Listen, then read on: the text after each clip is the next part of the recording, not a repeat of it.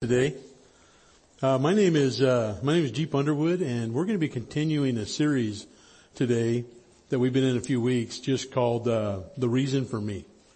And uh, we've been looking at the question of why do I exist? That's something we've been looking at the last few weeks.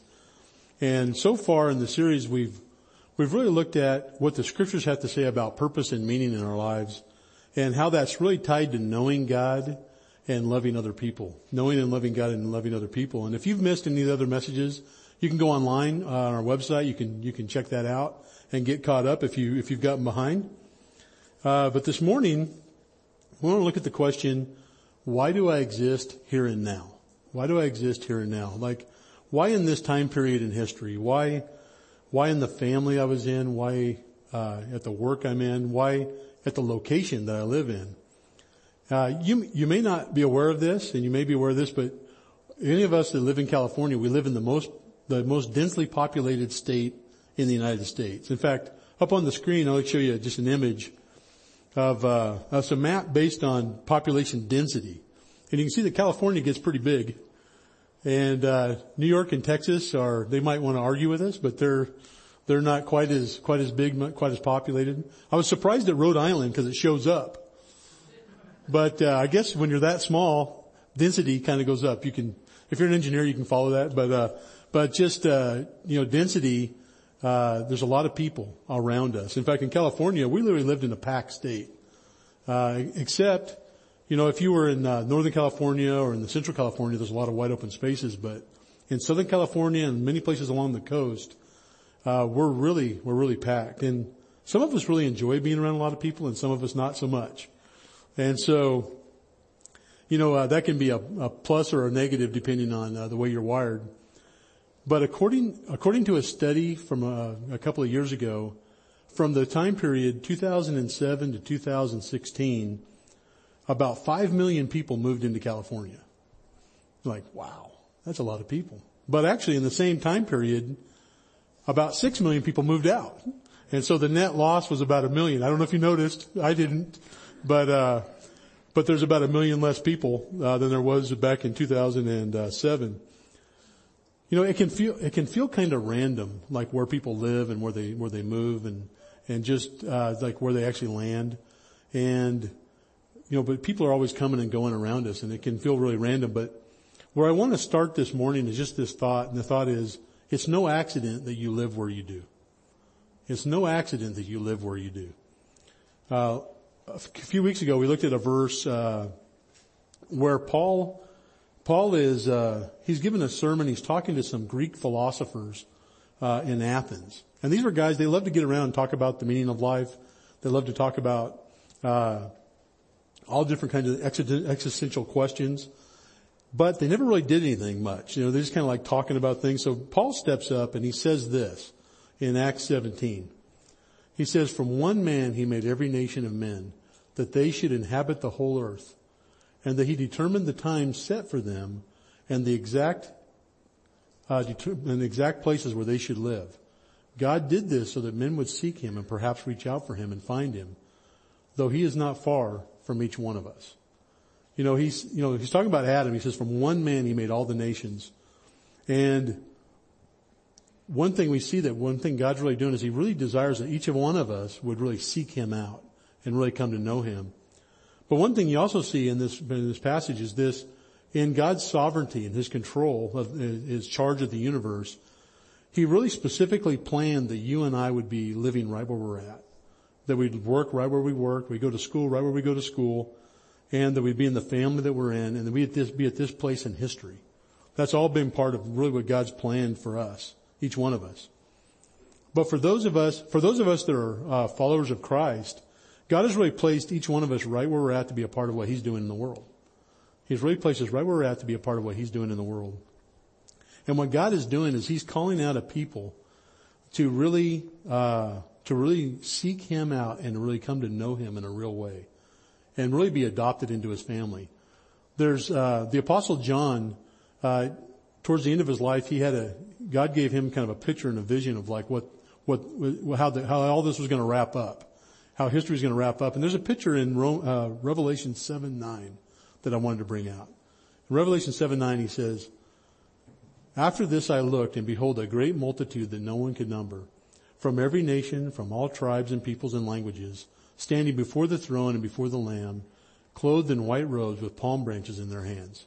So John, he saw where this is headed and that is that there would be people from every place on the planet, every nation, every people, every tongue, and they'd be a part of his family and they'd really be enjoying him together uh, in in heaven. That's really like that's really what the picture is. That's where God's really taking this.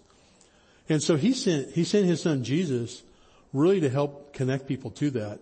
In John John uh, chapter four, John says this. He says, Jesus said to his disciples, he says, "My food is to do the will of him who sent me, and to accomplish his work." And he said this right after he had spent some time talking with the woman at the well in Samaria he really helped connect and point her to himself and to God and just the fact that God really desired a relationship with her.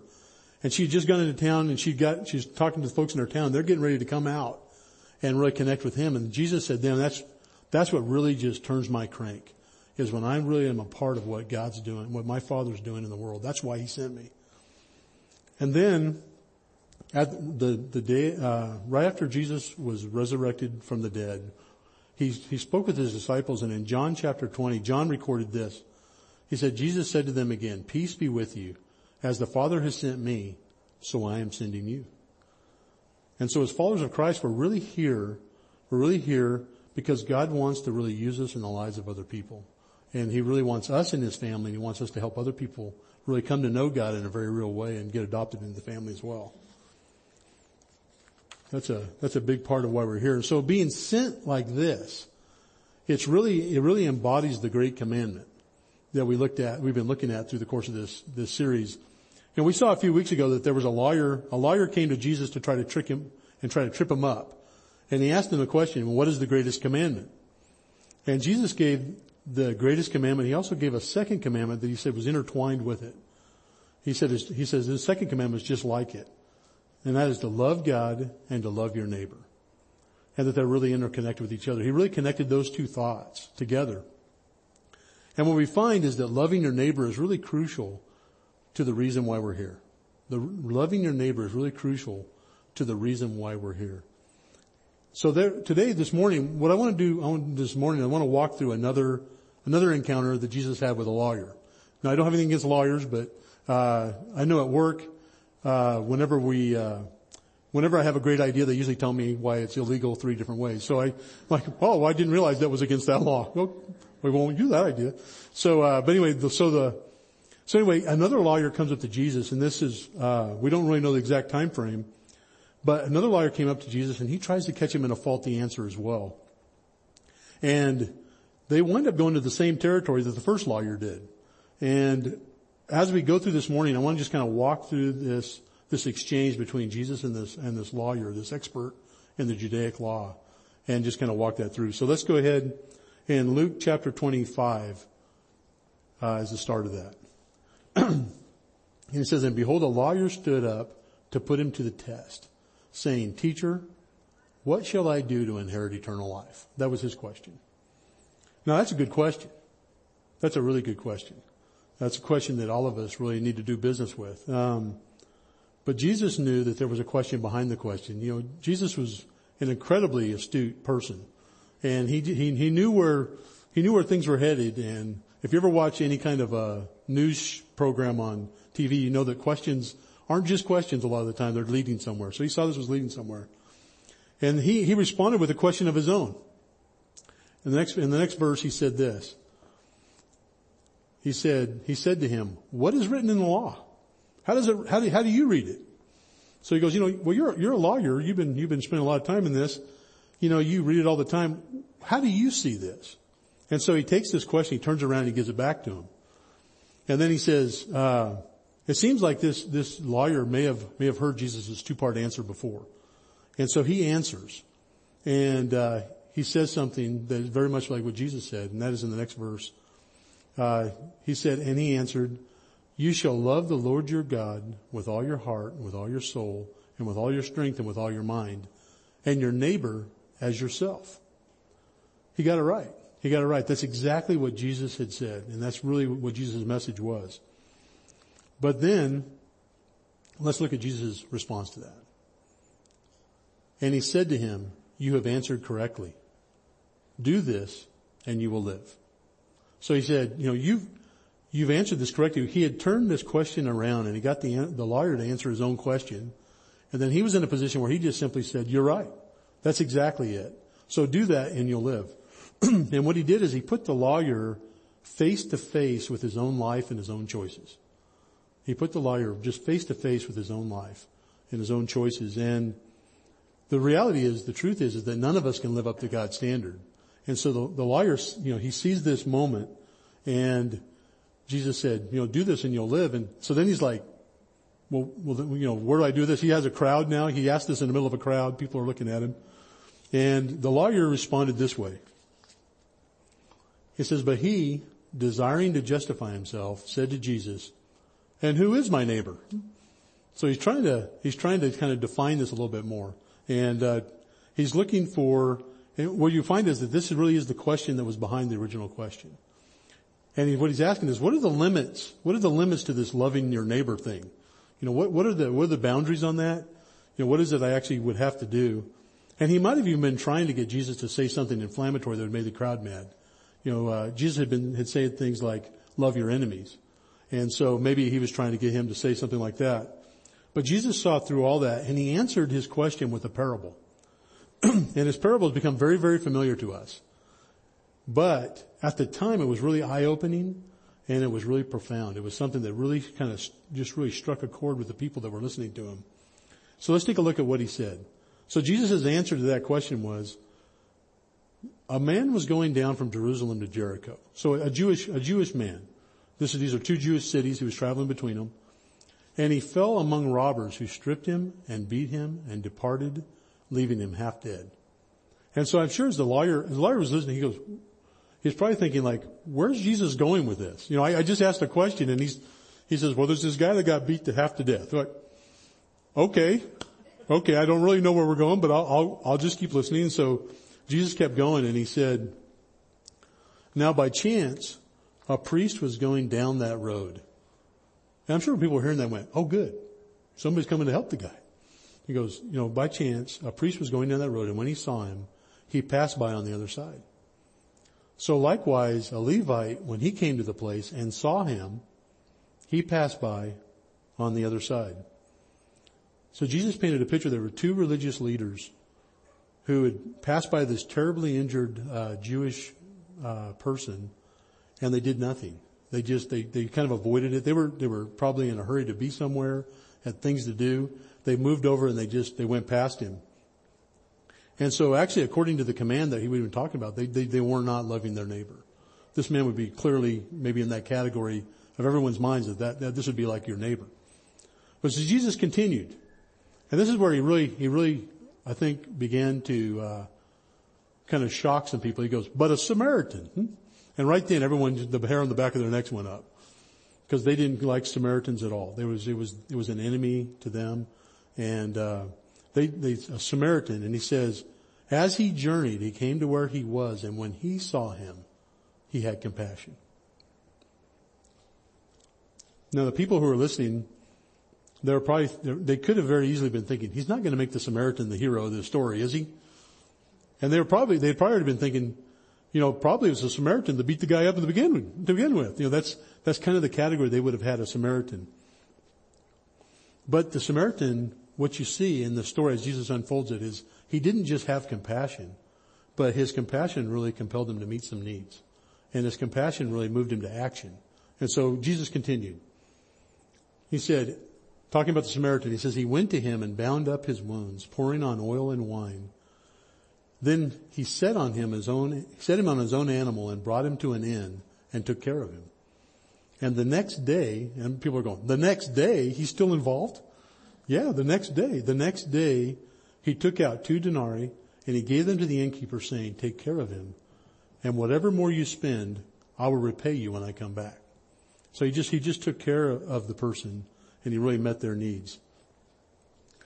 And there's, you know, very few people that were listening to Jesus that would have helped the Samaritan. And here Jesus is talking about a Samaritan really helping one of them. And then Jesus, at the end of that, at the end of that parable, he asked a question. He asked a question that redefined the concept of neighbor in a lot of their minds. Um, in Luke chapter 10, 36, he says, which of these three do you think proved to be a neighbor to the man who fell among the robbers? You know, which of these three do you think proved to be a neighbor to the man who fell among the robbers? Now, the, now this lawyer was a smart guy. And I wouldn't be surprised if there wasn't a pause right there before he answered. Because he knew, he knew that as soon as he answered that question, that he'd be accountable for what he said. He'd be really accountable to really the truth of what he said because he had started this off as a discussion on the law and what you needed to do. And so the lawyer said this. He said, you notice he didn't say the Samaritan. He said, the one who showed him mercy. And Jesus said to him, you go and do likewise. You go and do likewise. You know, he basically said, be the Samaritan. Uh, be the one who had mercy. Be a neighbor to the people around you. Jesus took the concept of neighbor and he just turned it on its ear. And instead of he, what he is he changed the question from who is my neighbor to whose neighbor will I prove to be? So he changed it from who is my neighbor to who is, who will I, who, who, um, whose neighbor will I prove to be? And he, he, he took it and he put it right back into a very practical application, point of application for, for the, the lawyer that was listening. And instead of seeing the neighbor, seeing, seeing the concept of neighbor as a limiting concept, he opened the whole idea of neighbor to every relationship that, that, that you have. He opened that open up to every relationship that you have. To the folks that are in your family, the folks that, uh, the person that you're married to, to people at your work life, the people that you rub shoulders with, the people in your church community, the people in your group. It's really, it's the person that's right in front of you. Is he, he took like, who's my neighbor? And he brought it out to whose neighbor are you? And that really everyone's your neighbor. And he really opened that all up. And he took away all the boundaries that, that we might have in our mind. There's no ethnic boundary. There's no geographic boundary. It's just people that are around our lives. And he has, per, he has actually put us specifically where we're at around the people that we're around for the very purpose of connecting with them. That's what he's, that's what he's doing. So what does it look like to love somebody? What does it look like to love someone? Well, from this, from this story, you can get, a, there's a practical definition. There's a practical definition, and that is that love is meeting needs. That's what you, what, you see with the Samaritan as he met needs. And really that's, that's what love is. Love is meeting needs in other people's lives. And there's nothing that makes you feel more loved by other people than someone really meeting a need that you have. And that's really, that's really what, what love looks like when you love other people. You know, find ways to take the pressure off people.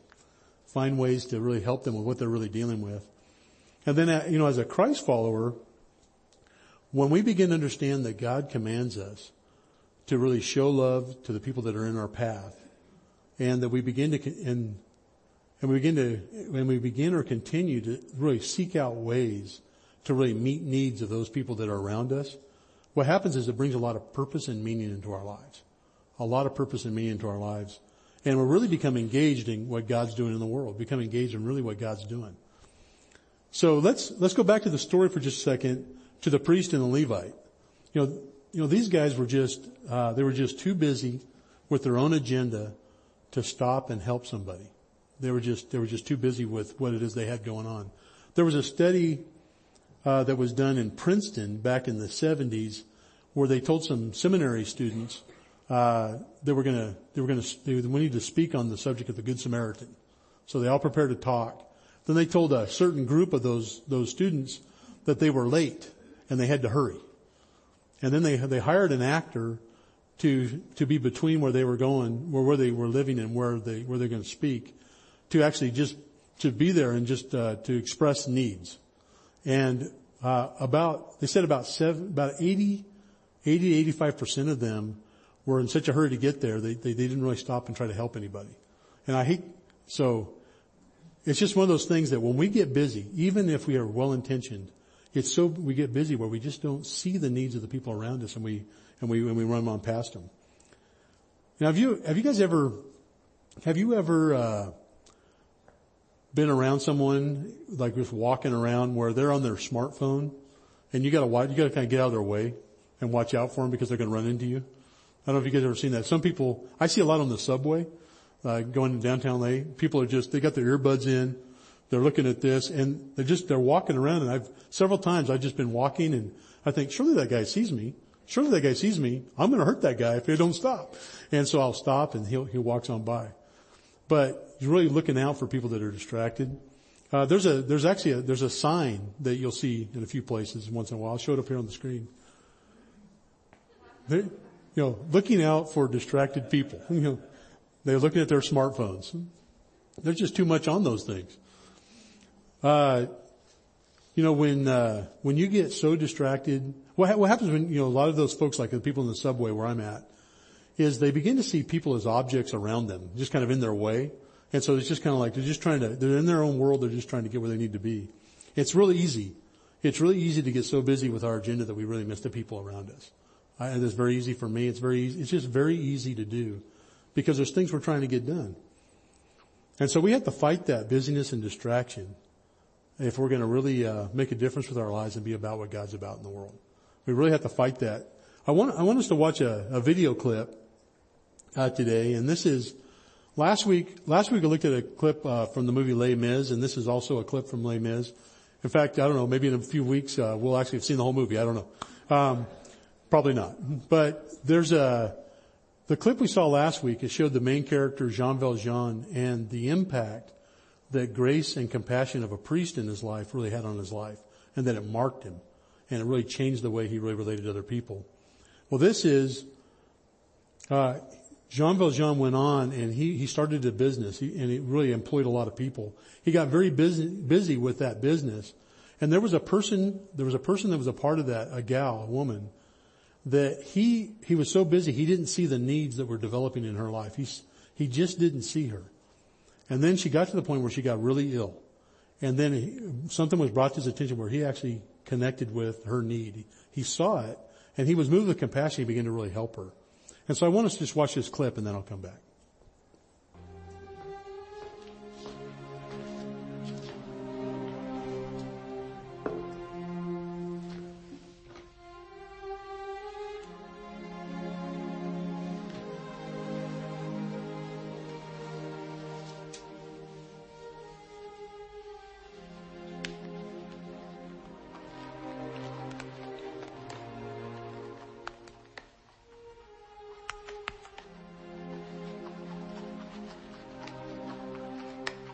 Why did the gossip bother you? You didn't have to fire me. Close it down. I have to get you some choice. It's all right. There'll be no charge. You deserve it.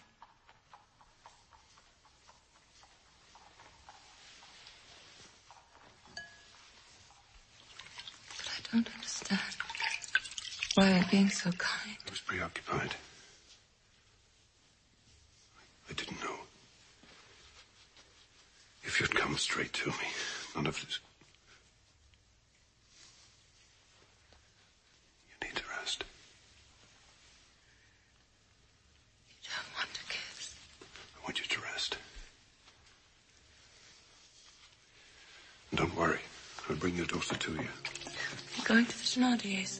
No, I can't. I'll send the money to bring Cosette here.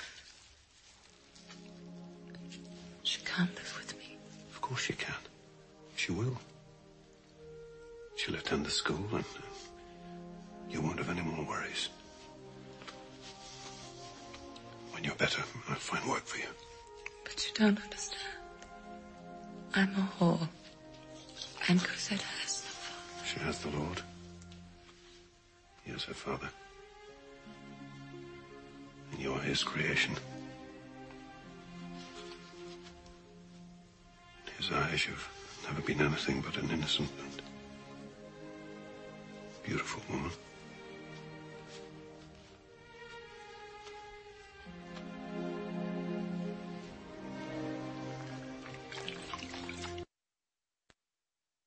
Thanks guys. you know, he, one thing he said, he said, sorry, I just didn't know. You know, he's just so busy with what he was doing, he just didn't see it. And then, uh, when he saw what happened, he felt compassion and he really helped her. And if you, you know, it's, it's uh, if you keep following the story, the, the life of her daughter changed and it was, she had a completely different trajectory in her life than she would have. It made all kinds of difference. It makes me think of just the, the Samaritan it says that he saw the man and he felt compassion and it moved him to action. So really, this morning I want to leave with a couple, a couple of thoughts and that is to fight busyness and distraction in our lives. Just a couple of things and that is we really need, we need to grow in compassion. We need to grow in compassion. And we need to create some space in our lives for people. So we need to grow in compassion and create some space in our lives for people. Now, to grow to grow in compassion, when when I think of that, I, I think of uh, think of Jeremiah uh, in the in the Old Testament. He wrote the Book of Lamentations, and he wrote it right after uh, Jerusalem had been destroyed, and uh, they were taken. The, the the country people in the country were taken captive to Babylon, and he's lamenting over what had happened, and he also he begins to see his own life. He begins to see just the things that are wrong with him and he, he, he calls something to his mind about the way God relates to him in spite of the failings he has. And in Lamentations 3, he says this. Jeremiah says, This I recall to my mind, therefore I have hope. The Lord's loving kindnesses indeed never cease, for his compassions never fail. They are new every morning, every morning. Great is your faithfulness. The Lord is my portion, says my soul. I have hope in him you know, as, as you get close to God and as you begin to, and this is what we've been talking about the last couple of weeks, but as you begin to connect to God relationally to where you're really, uh, really understanding the compassion that He has for you, it builds hope in your life. Hope for your future. Hope, um, of how things are going to turn out for you because God's really involved. And when you're, when you're impacted by God's compassion towards you and your hope grows like that, then as your hope in God grows, your compassion for other people begins to deepen. As your hope in God grows, you, your compassion for other people begins to deepen. You know, we, you tend to see, you begin to see other people a lot more. And you see, like folks that, that are not following Christ, they're people that are not believers, and you see that they don't have the hope that you have. It really, it compels you, uh, the love that God has given you really compels you to really connect with them. And you're moved by compassion and you look for opportunities to meet needs in their lives and really to share your hope with them. Uh, Peter, Peter kind of captured this dynamic uh, as well uh, in 1 Peter uh, 3:15. Peter says this. He says, "But sanctify Christ as Lord in your hearts, always being ready to make a defense to everyone who asks you to give an account for the hope that is in you, yet with gentleness and reverence." You know, he's like, we're to be very gentle and reverent and, and kind to people as we relate to them. But then he says we need to be ready to share our hope. Like why, why do we have hope? And he says, you know, when they ask you about your hope, be ready to explain it. And that kind of presupposes something that someone is actually close enough to your life that they can actually see that you have hope. And so what Peter's talking about is living in such a way where you're close enough to people where they can see that you have hope and they begin to ask you about it. And it really opens up a way for you really to speak into their lives and really, and really to help them connect to the one who really loves them and who really wants to be their hope as well. And what I've, what I've seen over time is that when you love people by meeting their needs, it really displays the hope that you have. Cause, uh, like, when you, when someone helps somebody else, it kind of stops them in their tracks. Because most people, are busy. Most people are going on about their life. There's something about someone who cares enough about you and loves you that gets your attention. And there has to be a reason like, so, you know, a lot of times questions about hope, they kind of sound like, well, how do you handle this? Hmm. You know, well, why are you helping me? You know, sometimes, sometimes questions about hope, that's kind of what they sound like. And the way that this could look, there's the way that this could look in your life, uh, how it could unfold is, is if you develop a lifestyle, if you develop more and more a lifestyle of just practically meeting the needs of people around you. You know, looking for small ways to help people as you see their needs. What happens over time is you become known to people as a helpful person. So to a particular person, you, you just become known as, to them as a helpful person. Someone who's actually engaged with them and they begin to see that you really care about them over time. It might be just small little things that you see and you help them with. And then when harder things come into their lives and they really need help, they think of you. They think, you know what? I, you know, they care about me and they think of you and they go to you with some of their questions. And then you're given the opportunity at that point really to help them with those deeper needs and to really point them to the one who really can meet them. Really point them to the one who really wants to be their hope and really help them to begin to learn how to seek God on their own and really help, them get connected and actually adopted into the family like you have. Really respond to the offer that Jesus has given all of us. So and all, so we need to grow in compassion and really just involving people, but to be able to do that, we really need to create some space in our lives for people, some margin to where we're not so busy that we're just so full of, of activities all the time. And boy, I tell you, when, as, as a parent of three kids, that can, that can happen very easy, very quickly. There's so much going on, so many activities that you do. You can get so busy with a lot of things. But if you, and I would say this morning, if you, if you feel, if you do feel busy like that, I know all of us really struggle with that. I know I do, is I would like to encourage each and one of us just to spend some time this week thinking through what, what, what's a way we could just free up at least two hours this week to connect to somebody else. What's a, what's a way that you could change your schedule, change what you're doing just to free up two hours this next week to really help somebody else? Um, you can set aside some time just to consider, you know, what motivates your busyness. Like, why am I so busy? Think through like, you know, what is it that's motivating my busyness? Consider if there's some preferences you have that are taking up some time, maybe you can just, uh, you can change some of those and just look for ways to simplify your lifestyle. Maybe find ways to do more than one thing at a time. Uh, but just create some space in your life for people. Really work, just create a couple of hours and then use those two hours just to meet the needs in someone's life around you. Look around and just get to know someone, spend some time, get some coffee with somebody, spend a little time with someone this next week and, and try to just grow that more and more into a lifestyle. If that's something you already do, just continue on carving out that time to really connect with people. Because if there's space in your life and you have hope, then you really get opportunities to really share with other people and really help them and really love them where they're at. As, uh, as, the last word today, I just wanted to share 1 John 3.16. And that's just we know love by this, that he laid down his life for us. And we ought to lay down our lives for the brethren. That's how, that's what John would say to us this morning. So I'd like to ask the band to go ahead and come back up. And, uh, as they do, uh, oh, this is a great time to fill out, continue filling out your connection cards. Is anything you wanted to sign up for or something you wanted to fill out? And then, uh, we're going to go through a few next steps. Uh, you know, maybe for you, you know, maybe, maybe it is just taking some time to think through your time.